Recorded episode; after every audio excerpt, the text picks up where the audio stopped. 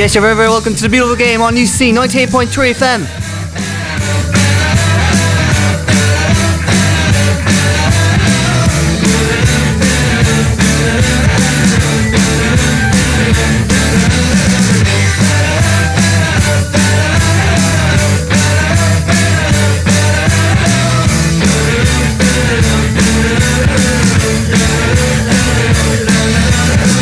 Yes, you're very, very welcome along to the beautiful game here on UCC 98.3 FM. We've got an action packed show for you today.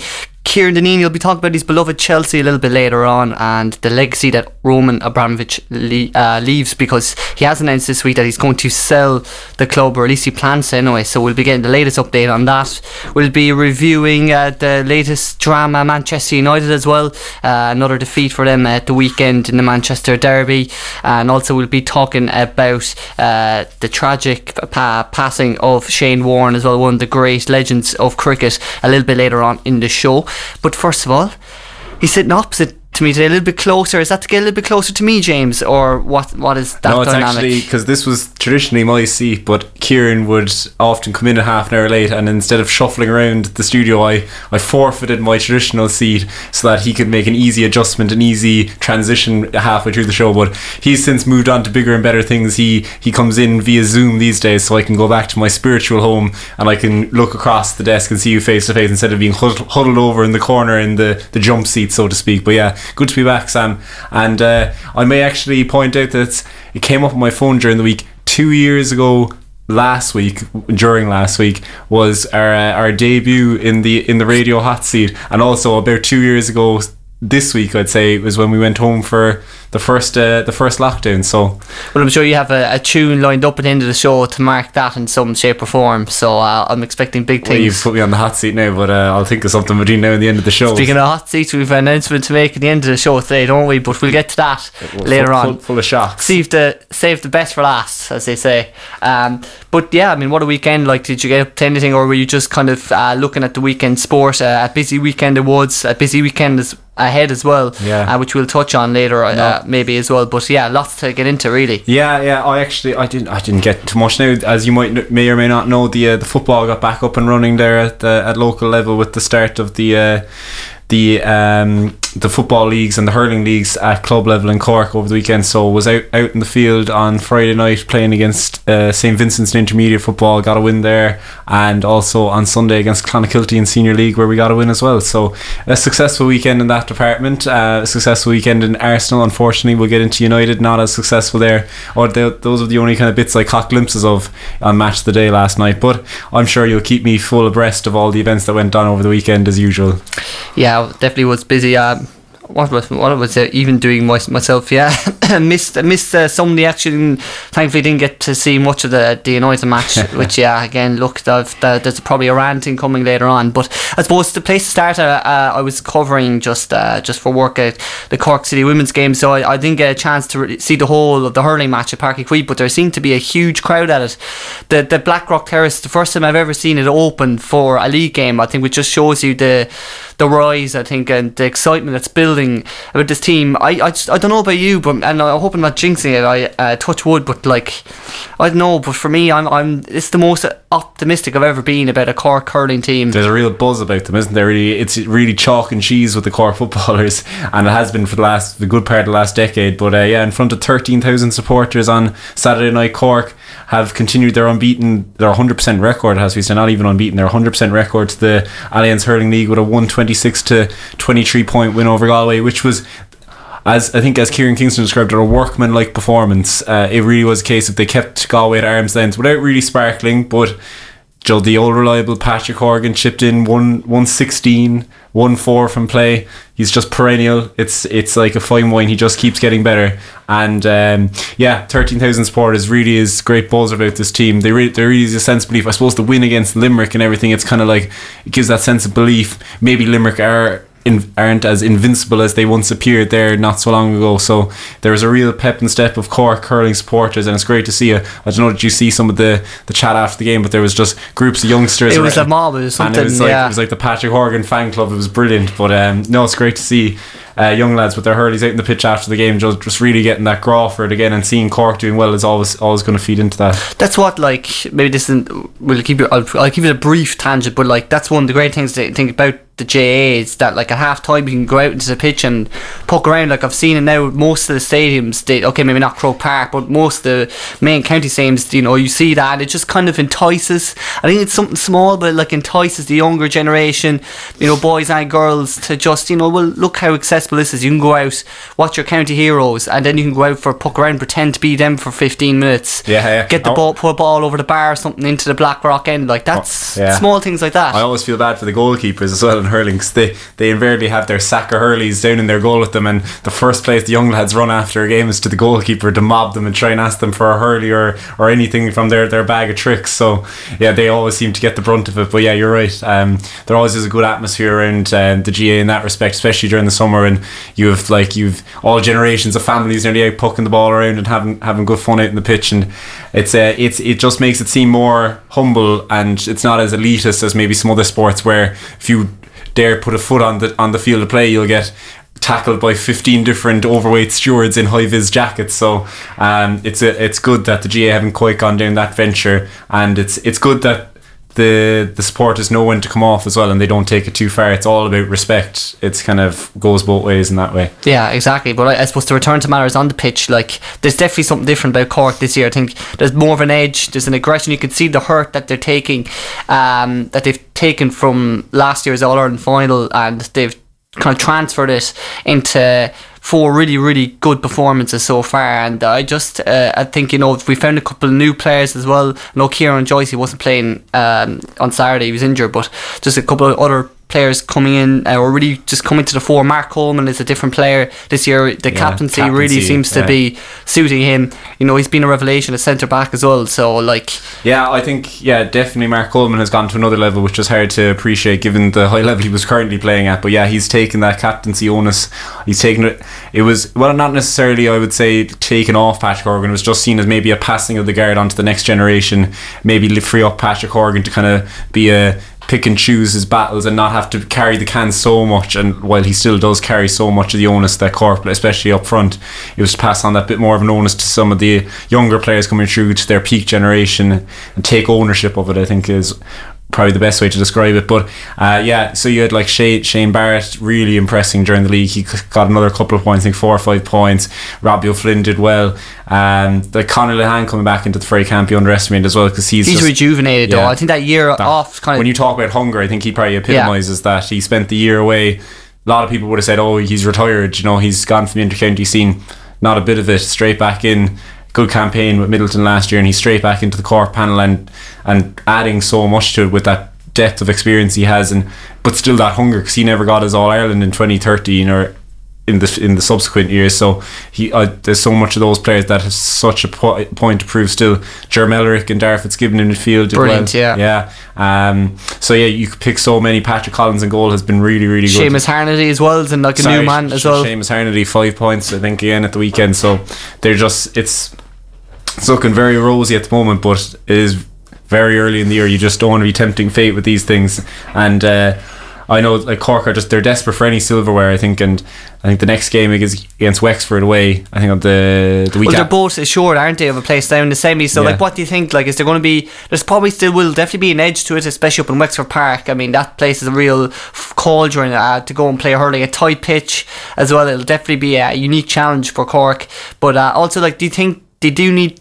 To win the, it, it seems to me that they are definitely taking the league very seriously. Obviously, four wins from four. Yeah. they're probably going out to win to win it this year. I think, and they haven't won the league since 1998 either. So it is overdue. yeah, I think any silverware is just yearned for by Cork supporters, and um, I think this team could really benefit from it because it would just set a benchmark for them. That look, when we are when we get our act together, we can win national leagues. The leagues are getting more and more important over the years. Traditionally, the league is viewed as um, just a kind of thing on the side, just to build for the, the, championship in the summer. But it, it's becoming more and more important at intercounty level, and um, teams are giving it more and more respect, as we can see with Cork putting out their strongest panel week in, week out, throwing in the likes of some of the younger players, I don't know, maybe Alan Connolly, but getting good experience with the seasoned veterans and the more experienced players that we have. So, um, yeah, it, it, it's looking very good for, for Cork now. And um, yeah, I think a win against Wexford will really underline just the dominant league campaign they've had. It's the two teams with 100% record going against each other, so that'll be interesting. Um, whereas at the other end of the spectrum, then we had Clare and Limerick at the going head to head in a pulsating, rip roaring affair. A preview of the um, the Munster Championship clash that's to come in the summer. Um, I think it's only two months away. It's hard Yeah. to believe how quickly the year is going by again. But uh, yeah, they played out a 18 points apiece draw in Cusack Park in Ennis over the weekend. So I don't know, did you catch any of that or did you see some of the, the highlights of it on the Sunday game last night? But um, it seemed to be a very, very intense affair and Limerick finally getting off, finally breaking their duck. And uh, Clare hopefully probably will avoid relegation now as a result of that result as well. Yeah, I caught the highlights of it, and um, you know, Clare and Limerick. It's always a derby. I think I made a joke last year that like uh, in the final that there was thirty one counties shouting for Limerick, and we Clare probably in our corner, probably the only county in Ireland looking for a Cork to win because that is for them that's their big rivalry t- uh, historically, and I think you saw that uh, down in Cusack Park.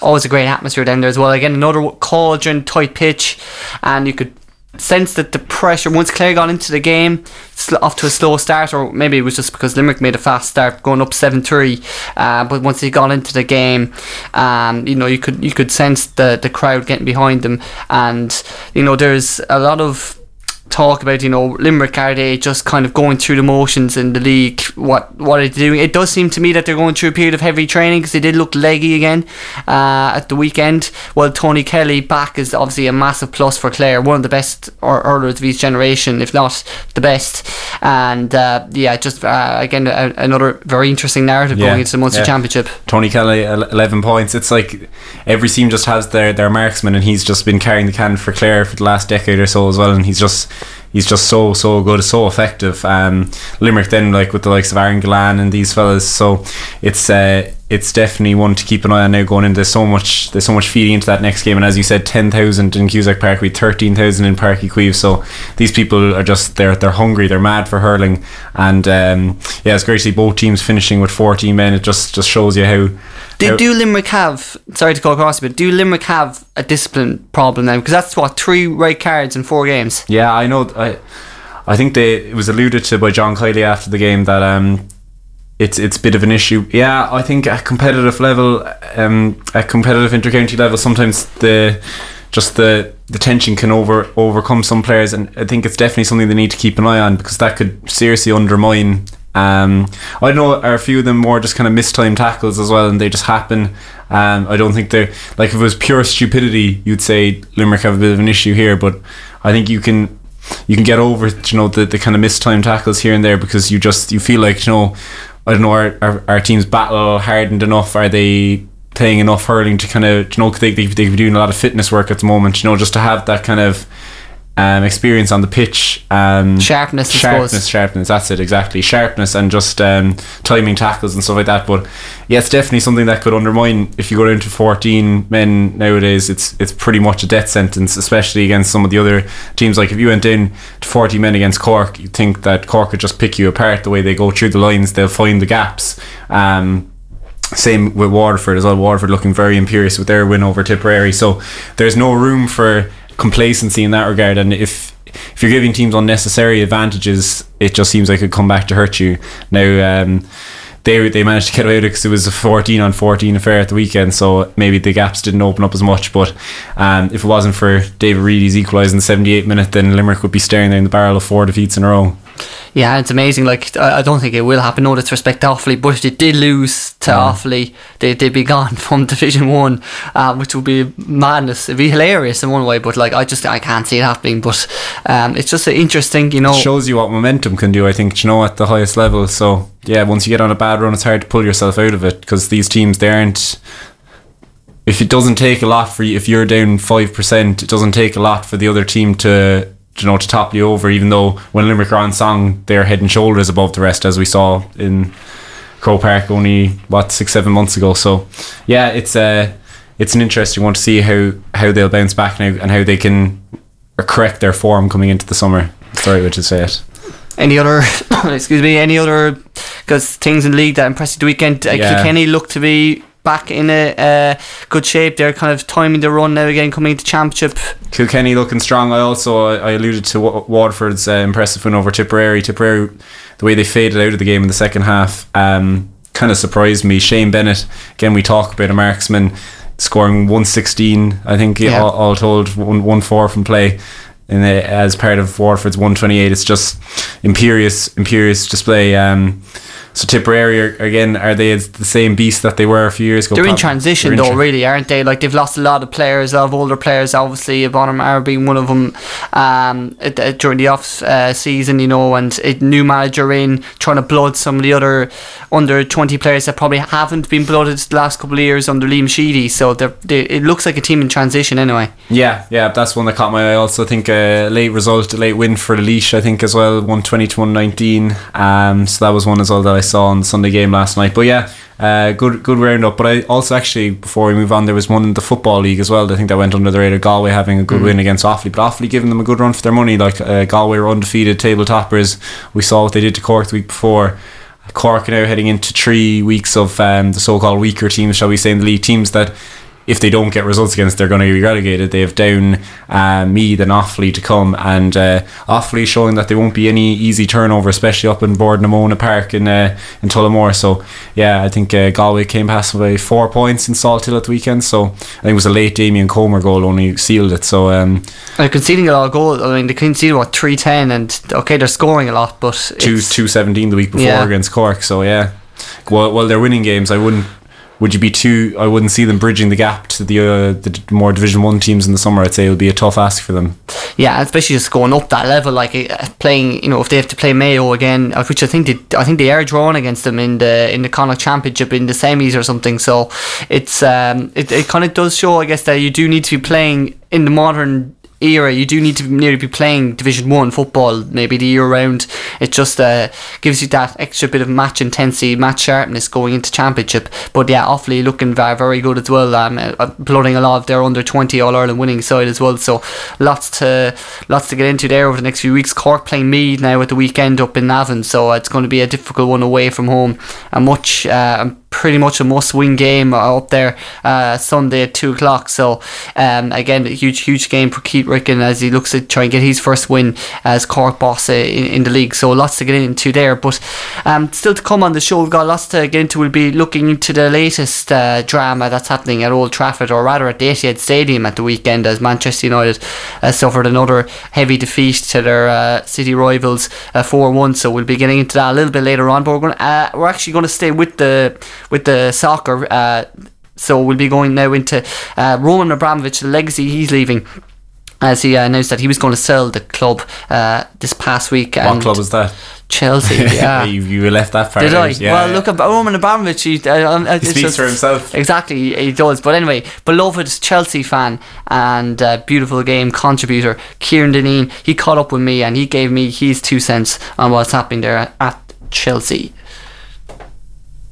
but more. Um, I I don't buy this idea that being suggested that Putin has suddenly become stark raving mad. Deneen this morning. Uh, Ciaran, uh, thanks very much for uh, joining me again. And uh, we're here to talk about your beloved Chelsea.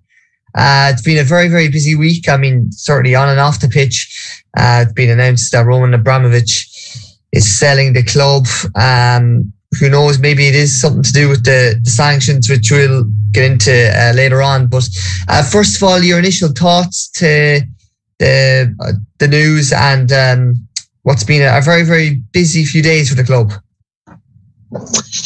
Yeah, I suppose it wasn't totally surprising or shocking in the end, um, Sam. Just with the the way that the the geopolitics was going. I suppose if you weren't particularly interested in the political side of things and, and hadn't been tuning into what was going on in, in the Ukraine and and with Russia, um, or understood the the historical links between Abramovich and and Putin, then it might have been um, more of a more of a surprise to some than others. Um, look, uh, Abramovich has said that he's doing it with the interests of the club at heart. Um, I suppose it's a difficult one for me because like I've I've like many people my age or even up into the age of like 30 35 like we've kind of grown up under the Abramovich era and we haven't really known anything else and um, in that time you know Abramovich himself um, has been to the forefront of campaigns against anti-Semitism in the club. I think he's really built up um, the women's game in the in the in the Chelsea club as well. Um, notably, in the last probably three to five years, he's invested heavily in the academy as well as the first team squad. So, um, you know, you you would say that like over the course of the last 20 years, he's maybe if he started off um, buying buying the uh, the club from Ken Bates in maybe a slightly um, political fashion that was to get kind of Russian money into London, I would say that he's probably fell in love with the club since then, um, and and and bleeds blue at this stage. So it is it's upsetting, you know, and um, I I think that when decisions are made that are so important and on such a scale as this in, in, such a short time period that mistakes are always going to be made and it's it's always going to be a little bit clumsy the way that things are done and I think that's proven to be the case in the last week or so. Yeah, and I suppose just to give people a bit of background, he bought the club in 2003. He's won, uh, well, uh, part of the, the club. The club has won uh, the, I suppose, 16 major trophies, uh, five Premier Leagues, two Champions Leagues uh, in that time. So, like, since he's coming in and bought the club, it has, as you said, it's really been transformed on the pitch. But I suppose stuff off the pitch, obviously, we, we're still kind of looking into the situation, these t- potential ties to Vladimir Putin and stuff. Like, are you okay as a fan? Obviously, it's been an unprecedented era of success, but are you in other ways conflicted that maybe some of the other potential um, issues that may be happening off the pitch, or how do you see it? Yeah, well, I mean, look, the, the first thing is is that Abramovich, you know, supposedly was a was a confidant of um, the former Russian president Boris Yeltsin, and um, and I believe that he had probably spoken to to Yeltsin about um, recommending Putin as as his successor.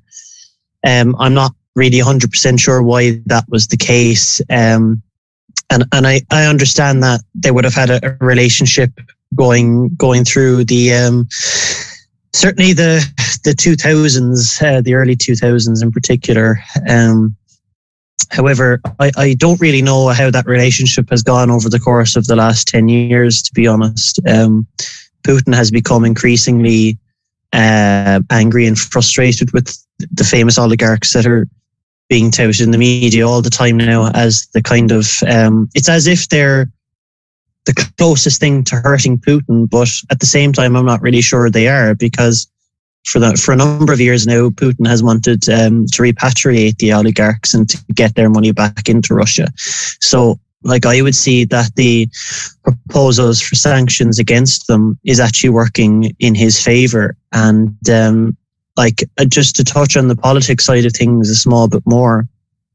Um, I I don't buy this idea that's being suggested that Putin has suddenly become stark raving mad and that he's suffering from long COVID. I think it's incredibly ignorant. Um, and he would have known that to a degree what was going to come his way in in terms of uh, sanctions against him, and one of one of them would have been um, uh, uh, the, that Europe and that uh, London um, and the EU would have attacked um, the oligarchs, and uh, he was probably happy enough for that to happen because it means that they essentially have not really much elsewhere to go.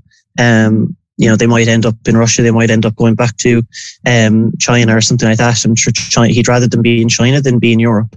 Um, but in terms of like the conflicting nature of being a Chelsea supporter, um, it's it's hard to say because, like, while while the money has been coming in, like it's not like Abramovich has been particularly ever ever present. Um, in Stamford Bridge, particularly over the last five or six years when um, you know he was he was told outright that he was not going to be given um, a visa to the UK because of the relationship, um, the disintegrating relationship between um, Europe, between the UK and between Russia, um, as a consequence, really, of the the annexation of Crimea back in 2014.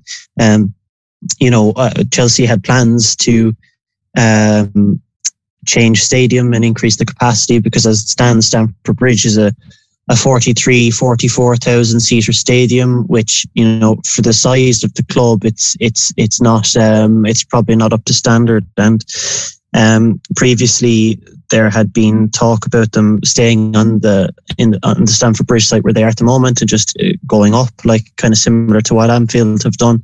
Um, but that wasn't going to be possible. And they had actually come out with plans, um, to move and had a kind of an architectural, um, uh, interpretation of what the place would look like. And then because of the whole Crimea thing and the and the lack of um, lack of a visa, uh, the, those plans were were essentially pulled. Um, so there there has been, we'll say. Um, a, a, bit more of uh, of distance put between Abramovich and the club. Um, he was never a man to come out and make that many statements, and and still he's actually probably made more statements in the last um, 15 months than he had done in the previous five or six years put together.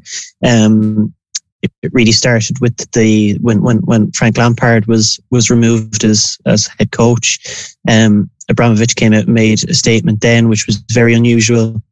I believe he also made a statement then um, in light of the Super League which again I think he was probably now, I, like some people would think I'm, I'm being too fair on him here, but almost being coaxed into that league. And then when he came out and spoke kind of against it, you know, he said he was one of really the first owners of the clubs that had been involved to say, look, we got this wrong kind of thing.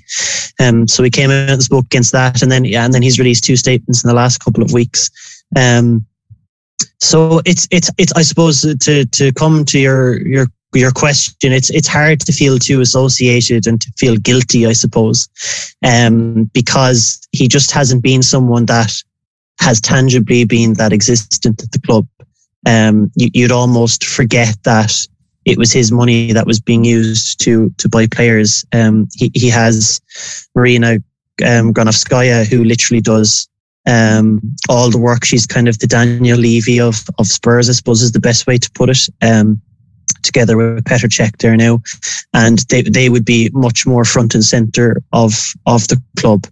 Um, so yeah, it, it's an interesting development, and who knows how long it's actually going to take for the sale of the club to go through as well. I mean, that's another question.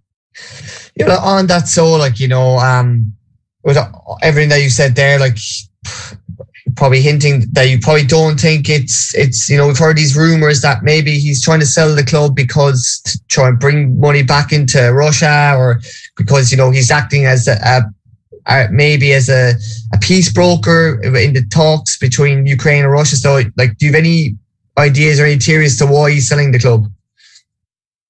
Well, I think he's selling the club out of fear that um, well, he's recognised that oligarchs are having their assets frozen left, right, and centre in Europe, and I don't know. Like, who knows what happens um, if if Chelsea was to be like if his assets were to be frozen? Chelsea is his asset, so um, we we don't really know how that would look. Um, does that mean that literally day to day operations can't take place at the club? They're banned from all competitions. Um, you know they can't open the training ground or whatever it may be. You know it's it's a really difficult one. And i, I suppose he's selling because he doesn't want it to get to that point. Um the other thing is like i mentioned the anti-semitism thing a minute ago and, and that's something that he's been leading for the last couple of years um within the club. And like the the ukrainian president is is jewish. And i think some of these, and and you know that the the Russians bombed a memorial, a Holocaust memorial. I think all of these things are probably playing on his mind as well. Um, and and he wants to, um, he wants to get out now while he can. Uh, and in terms of the peace brokering things, like it's not surprising that he would be involved in that, given given his um, his connections to the Jewish community, I suppose. Um, and then, yeah, I, I think that's that's probably fundamentally it. And then I know there's there's other points then in terms of um, uh, like the whole the whole net proceeds thing about going to Ukraine. Um, I don't understand uh, what a net proceed is in terms of selling a club. Um, does that mean that if if there's actually a net profit at the end of the day from all of the money that he's invested in versus the sale. Is that what he's talking about? I, I don't understand. That statement needs a, a hell of a lot more clarity. Um, you also don't know, like, the, those net proceeds in the end could be used to rebuild, um, you know, these all these cities that we've become all too familiar with, unfortunately, in the last couple of weeks, whether it be, you know, Kharkiv or or or, or Kiev. Um, and you know, who know they could be under Russian control. So is he actually going to use money to rebuild Russian controlled cities? You know, because that's that, that's probably not what people are associating with it at the moment in terms of a good faith mood. Um, uh, so it's it's really it's it's such early days at the moment, Sam. Um, the, there's there's a hell of a lot of muddiness in the waters um, still, and it's going to be like that for some time, I would imagine. Yeah, and then I suppose on to maybe the potential new owners. Like, do you have any ideas who might take over the club? I know we've seen Conor McGregor and these people being linked. Like, I guess in real terms, like, is there any other names kind of floating around at the minute that might have a bit more substance? Or, you know, as well, as you've mentioned, the Super League, there's been this big movement towards, you know, fans try and take back, uh, back, you know, at least some control of their clubs. Like, could there be a grassroots campaign like over the next couple of years and everything that's happened with Super League, with the Abramovich news and, you know, the latest kind of um, Saudi Arabian takeover Newcastle, like towards maybe more of a, um, a movement towards fan ownership or taking back more control of their football clubs? Um, I, I don't know. I mean, uh, I haven't really thought about it that much. Like, if you're selling the club for three billion, like I'm just trying to do the maths there quickly. I mean, that would take a thousand Chelsea supporters to spend three thousand euro each to meet that valuation. I think that's right. One thousand by three thousand, I think, is three billion. Um, or it, it might it, no, it probably isn't actually. Um, it's probably a, it's a thousand a thousand million is one billion so it would take uh, a million Chelsea supporters to spend 3,000, yeah, a million Chelsea supporters spend 3,000 billion, uh, 3,000 3, euro each to buy the club. Sorry, people are going to be so confused over that. But I think you get, you get what I'm saying. So in order for the clubs to take it over, the, the fans to take it over, um, like it, it's going to take an enormous um, amount of money. Uh, I know a lot of the time they might come in and take a 51% stake, so you'd be you'd be kind of halving that almost. Um, I don't really know if there's any desire to do that or if it's even feasible in the league. Um, like the other thing you have to you have to imagine is is that um, like Chelsea fans have become accustomed to being one of the top teams in the world for the last 20 years and you know do they first of all like moving away from Abramovich that's going to probably affect that because like it, it, it, affects transfers. You know, bottom line, it affects who, recruitment and who comes into the club and who goes out of the club. Um, then in terms of any other buyers that might come in, like it, it's hard to say because um, billionaires like to try and keep as much out of the media as possible. And I know there was this Swiss uh, Swiss billionaire uh, was mentioned recently, but I, I, I think that any billionaire who goes to the press and talks about buying a club um, is probably not going to actually end up being the person to buy it. I think these we probably even haven't even heard of the person who's going to buy Chelsea at this point. Um, they'll they'll just crop up, um, and we'll find out that they're the you know 25th wealthiest person on the planet or something, um, from uh, selling oil or something like that in some um, far off country uh, like uh, my own preference. If Elon Musk wants to buy it, he, he's more than welcome. He's more than welcome to come and invest if he wants. Uh, I build a space, can, we can, like a he'll build a soccer pitch in space or something, maybe. Yeah, uh, Conor McGregor's net worth would need to increase by about a hundred for him to be able to um, uh, uh, have any sort of ability to take over the club. And even at that rate, I, I the thought of having proper 12 whiskey and uh, uh, banner ads around the stadium is oh, it's giving me shivers just even thinking about it. Um, so I think I'd actually advise Conor to to have a stake in I don't know St Pat's or Cork City, preferably. Actually, Christ Almighty, come down to us and turn us cross, please, Conor. Um, but yeah, I look as I said, and I'm happy back to um, the kind of the muddiness of the waters at the moment. There's still a lot of a lot of clarification that needs to come out. There's a there's a hell of a lot that needs to happen. Um, I mean, who's to say that Abramovich still technically won't be the owner in six months or twelve months time? Um, like the club could be sold in two weeks. It could be sold in six months. Um, no one no one really knows, and and that's when you're when you're moving an asset that's worth three billion. I mean, like you can understand why it would take due process, which is exactly what he said in the statement. You know, it's not it's not going to be raffled off to someone. Um, you know, it's uh, it, it it has to take time for for such an enormous asset to be to be shifted from one person to another. Just before we finish up, then I have to ask you about uh, the match on Saturday, and I know there was a before the game, like there was, a, um, you know, an applause for uh, from both sets uh, of teams, you know, in, in solidarity with Ukraine, uh, Chelsea and Burnley, uh, that is, and the fans started singing um, Roman Abramovich, Roman Abramovich's name during that. Like, do you have any thoughts on that? It probably isn't a good look on the fans anyway, or on the club when when you see something like that happening, or do you read anything into it?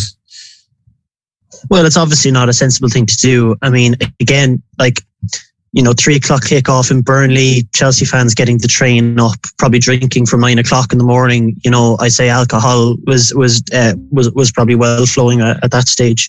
Um, and when you have away fans are always going to be the most tribal as well. Um, so and given that everything that Abramovich has given to the club, you can imagine that the all those combination of factors would lead to a group of people thinking that it was appropriate to um, chant his name in support of him.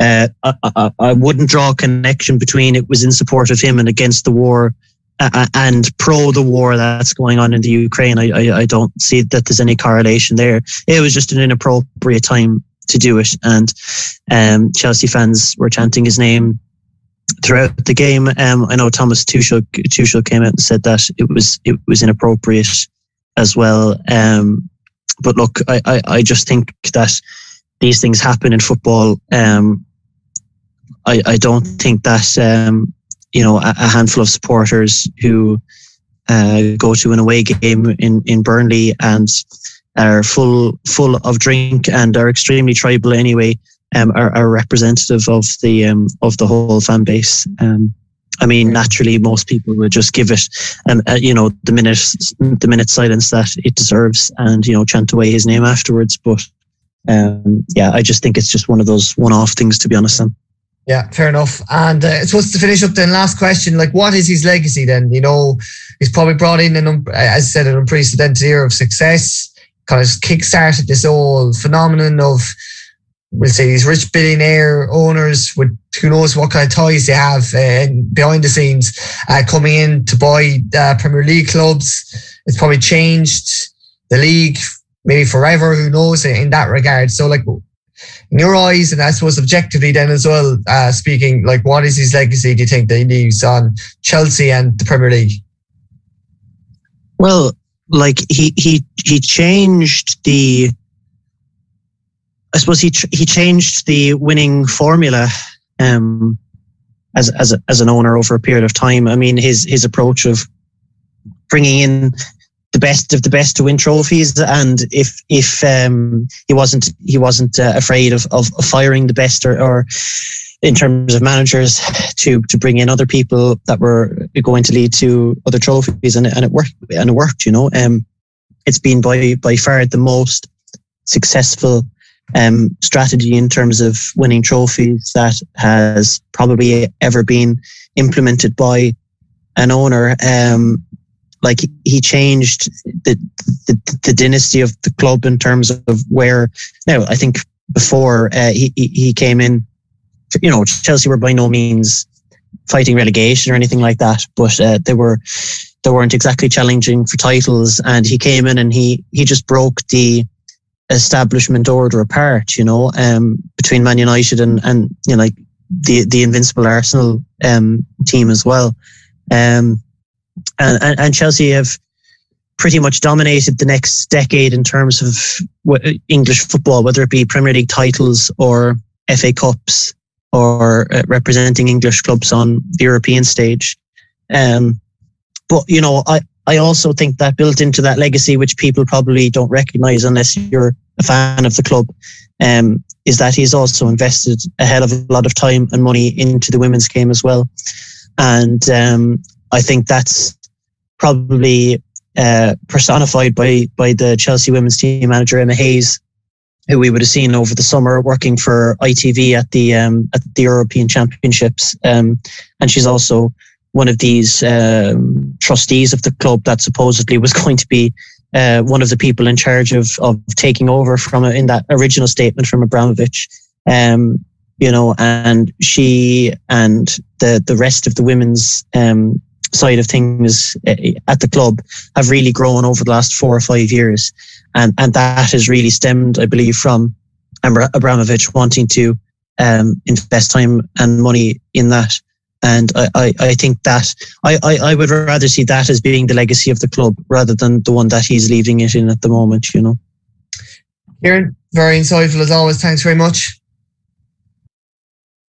Yeah, always good to hear from Ciaran there. And as you can tell, there's been a change of ownership in the in the boot as uh, I've taken over the lead role from Sam on, a, on an interim basis, as we describe it. Um, taking over the reins apparently next week. So this is my try run, much like the try run Ralph Na- Rangnick has had at Man United, and we'll we'll keep going with our Premier League review following on from Ciaran's much um, much uh, insightful review of, of what of the Abramovich and Chelsea era coming to an end there lots to lots to discuss in the weeks coming forward and be interesting to see who takes over from him. But yeah, as I said, Ralph Rangnick, he doesn't seem to be doing the job for you, Sam, anymore. Another another another disappointing result of the weekend. Do you think it stems? I think that's eight wins from eighteen for Ralph Rangnick since he's come in, and has has he stopped the bleeding in your opinion? Well, first of all, that was a seamless transition. I have to say, really, it's just seamless. You're in there looking comfortable. I'm frantically, I'm like I'm, I'm like a kid at Christmas looking at all the screens in front of me. But uh, unfortunately, yeah, it hasn't been a seamless transition, unfortunately, for Ralph Rangnick. But was there really anything to transition from in the first place?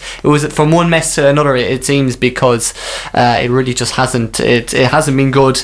Uh, not many. We haven't like that's the first team outside of Atletico Madrid that United have really played against in terms of we'll say a quality side. And once again, they they they struggled badly. They were outfought, outplayed, and most disappointingly, they just gave up once the I yeah. felt the second goal went in. Never mind the third or the fourth. Um, the only bright sparks for me really were probably Jadon Sancho and Anthony Elanga.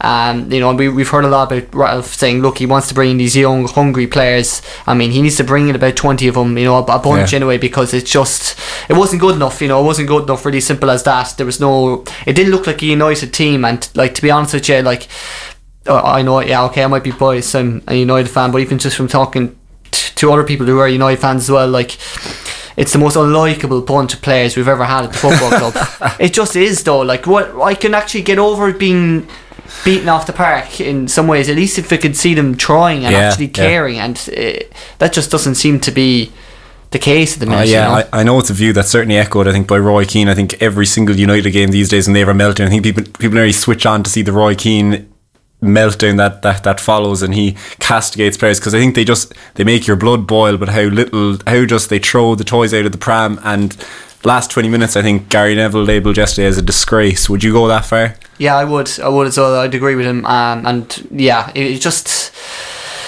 it was lifeless. Just so much of this comp it seems like the stuff that's been going on behind the scenes the complaining the whinging the excuses it just all came on to the pitch in one flurry, you know, um, because they've been kind of hiding, papering over the cracks on the pitch a small bit. There's been some half decent performances, especially in the first half of games, but to, uh, yesterday just all came to the surface really, and even the stuff beforehand, the, the, the alarm bells were ringing, you know, with the rumours of Ronaldo refusing to play, Rangnick coming out saying it was a hip flexor injury or something, even though Ronaldo's never injured.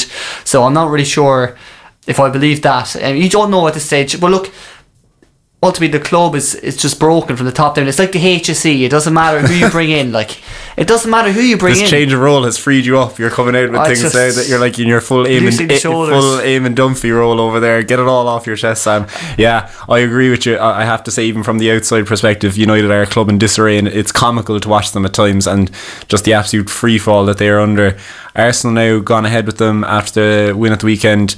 Love to see that um, over Watford, um, and United uh, have played three games more than Arsenal and are a point behind. So not looking good there from that perspective. We'll see how they get on in the Champions League. But if they are going to produce similar performances like the one they threw in at the Etihad at the weekend, you can't see them progressing much further, can you? You don't. They, they don't deserve to. and also like. Although they got a good result in the first leg, it has to be said. That was a fluke. Like they didn't. They It's didn't play well. up, it's papering It up, is, but like they were completely outplaying the first half. And I actually listened to some of the the Spanish media after that game, and they all felt like that Atletico nearly robs of a win. That they were just they completely deserved to win. They were they completely outplayed United, and we just Elanga thankfully nicked the goal for us. Um, he's been one of the few bright sparks under the the rank regime, but it's not his fault either, as we've said. The club it just needs a complete. We've said so many times, but it just it, it needs a complete culture change and overhaul. And like to be honest with you, we don't deserve to make Champions League. Did these players don't? Did they really deserve success this season? Have they earned it? No, they haven't. Unfortunately, that's the way it is at the minute uh, with the club. Like you know, yeah, Arsenal are far more are far more likable team, far more likable. Project young, honest players like Saka, Smith Rowe, they're a breath of fresh air to watch. Um, also Arteta, you know, he knows what he's doing.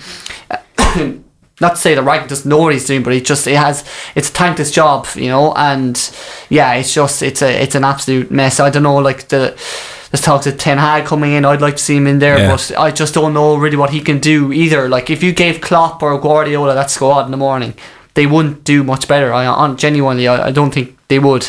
You know, it's mm-hmm. you've got to get the foundations right. It's like building a house, I suppose. you've got to get the foundations right, or else it doesn't matter. Yeah. What, what you have at your disposal, you know. Yeah, so it comes back. I, I don't want to labour the point, but like, would you keep Ralph Rangnick in the job past the summer, or is he just a, a stopgap? And, Well, and, yeah- and you go look, you go back to, you just you finish out the season. Whatever happens, whatever happens, happens. You push on. You try to get fourth. You try get a trophy. But is it next? Is it summer? Is the case of right? Thanks, Ralph. Let's start from scratch here. Well, he has that two-year contract apparently now, and his Oh, does he? clause where he's going to be in the this consultancy role at the end of this. Okay. Uh, once the the season ends, so he'll be in the background. Maybe as sort of a director of football, or something. Who knows? And he'll be in charge and of bringing the new boss. As I said, I'd like to see Ten Hag in there. He would be my choice, but it's really the stuff that's happening upstairs. You know, that's the most important thing uh, at the minute. You know, because it's just it really is poisonous at the, at the minute. You know, from the bottom up, and uh, yeah, it's just not a good look. It's not. Uh, it doesn't really feel like United at the minute. It's it's just like a corporation out there. I think I heard someone refer to it as a last decade now at this stage. It's yeah, not it just is. It's, it's It not, is. Yeah, so yeah, but then by the same token, I know it might gall you to say it, but Man City, they really the pressure was on them at the weekend. Liverpool have really gotten their tails up the last few weeks, but they they answered the call with gusto. Yeah, well, listen, they're a better team. Like it's as simple as, Mm-hmm. as that. You know, they're just they're levels above United at the minute in every department, on the pitch, off the pitch. Again, Kevin De Bruyne, are very very impressive. Um, you know, they just they just work so hard. Or their work ethic, even even though I don't like them or what the, the you know the other stuff that what they stand for, the owners or anything. But they, on the pitch, they are likable because they they're a really good, honest bunch of players that go out there and are able to produce the goods every week. It's not just their quality that they have; it's their work ethic. The Yeah. they're so well coached, and the same could be said for Liverpool as well. You know, they deserve to be at the top. Those two teams, the two best managers, the two best coached teams, and they've got the hardest working uh, bunch of players. You know, so like, and they have they're so well run um, as well, top to bottom. You know, you can say what you want about the Man City owners, but they've nailed it in terms of how to run a football club. You know, and United unfortunately don't have that, so uh, it doesn't surprise me really to see those two teams.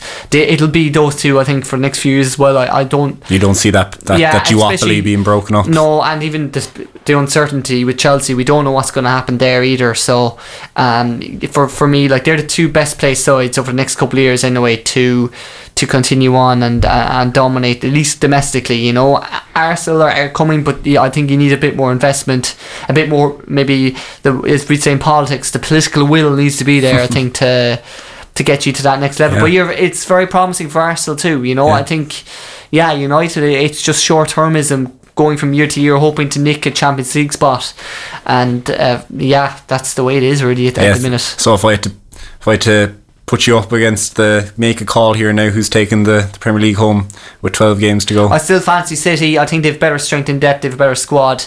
They can cope with the injuries if they come their way, like we saw even last season with Liverpool. If they, if a Van Dijk or someone gets injured, they're in big trouble. Although they have added more, especially up front, like of Luis Diaz has been excellent. Yeah, he and really obviously has. Diego Jota is fit now as well. That gives them another option.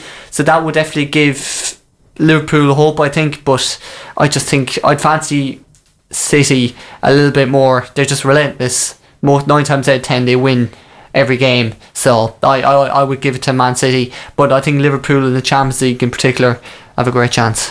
Well, folks, you've heard it there first. well, I don't know, is it the most uh, politically, I don't know, is it the most shocking development to say that the team that leading the league with 12 games to go is going to win the league? But anyway, don't doubt Sam, as they say.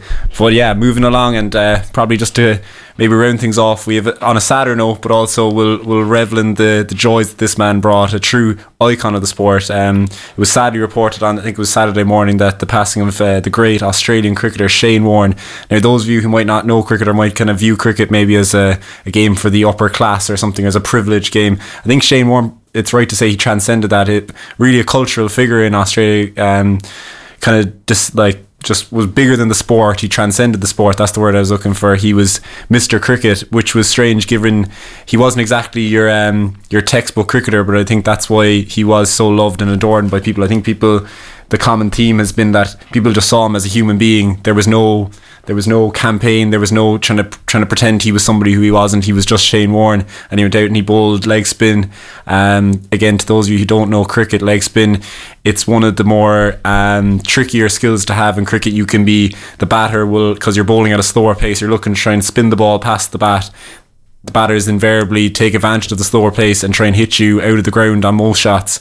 Um, but Shane Warne had uh, his longevity in the sport speaks volumes of how successful he was and finished up with 708 test wickets. Sam, Well, did you ever catch James, the great man in, to- in action? Did you have to look up all that technical stuff now? Or did you just know that? I knew that off the top of my head, Yeah. and you didn't even let me finish my obituary to a great man. So yeah, that you've no respect over Ah, on that side listen. since you, since you've gone over into your experience is showing. is You've it? gone over to your second part role as Eamon Dunphy, and you're just you're throwing you're throwing comments that you don't even know. You, next, you'll be talking about Rod Little this and Rod Little that over there. But yeah, I don't know, Sam. Did you come across them much? I don't know. if you have much interest in cricket, but from my own perspective, it was sad to see a passing at the only the age of 52.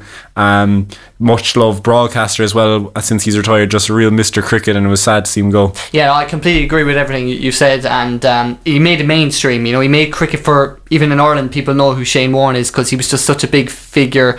Um, you know, he made it cool. He made cricket cool, as you said.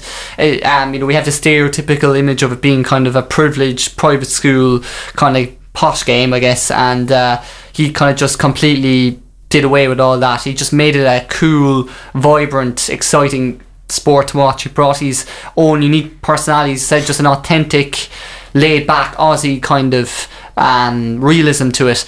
And I guess like sports like cricket, I think at times, especially since it's gone behind a paywall, the international stuff, they need these big names, these big stars to really keep it relevant. And he was definitely one of those. Maybe you know himself, maybe, and, and Brian Lara is probably the other one that comes to mind. But yeah, definitely uh, a huge loss for the sport, huge loss for Australia, uh, huge loss for broadcasting as well. Yeah, yeah, it has to be said he was a really brilliant broadcaster. But if anyone is at a loose end today, I would recommend looking up. I don't know if you've seen it, Sam. The spinner. It was later called. It was a delivery Shane bowled in the 1993 Ashes series with England, and uh, it was late followingly labelled the spinner of the century or the ball of the century, where he completely bamboozles a man by the name of Mike, Michael Gatting, who was one of England's great players at the time, and probably living up to maybe the posh boy kind of image around cricket. But Shane, with his bleach blonde hair, kind of pudgy to put it nicely, uh, absolutely bamboozling with a ball that looked like it defied all logic of physics and gravity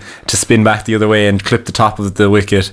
And Shane's delight was all plain to see. No, but no, he wasn't surprised at all. Everyone else in the in the stadium probably his jaws dropped, while Shane was just completely aware of his quality, and he just went from strength to strength. That was really when he announced himself, I think, on the international scene. But he went from strength to strength.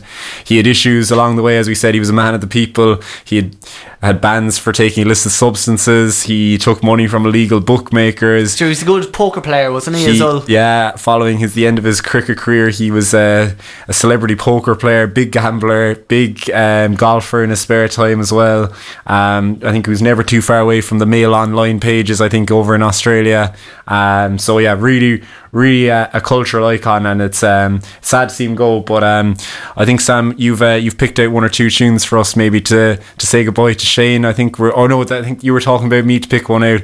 I've actually, um, I've actually picked out one or two Australian tunes, but I've been overruled by my second in command. I forgot that it's the second in command actually picks the tunes to play us out. And Sam, you've gone for something a bit more. I think I think you were maybe at ABBA esque maybe last Wednesday. Yeah, a bit ABBA esque, and also I guess what could we do to kind of fit the whole mood, you know, especially being the two year anniversary of our show, as well, to combine the, you know, a legend of a sport, um, an icon, an icon of cricket, and also our own, because icons of college radio. Would that be fair to say? I think it's fair to say anyway. But uh, so we have ABBA thank you for the music, and I think it's very fitting. Very good. So we might be finishing up a minute or two early, but I don't have anything else to say. So that's we're going to say thank you, thank you to Sam. We're going to say thank you to the music, and thank you to Shane Warne. A, a great innings, maybe a cut cut short, but a great innings nonetheless.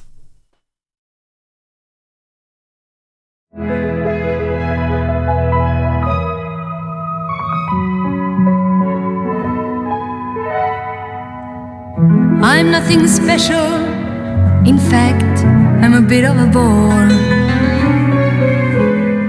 If I tell a joke, you've probably heard it before. But I have a talent, a wonderful thing. Cause everyone listens when I start to sing. I'm so grateful and proud. All I want to sing it out loud. So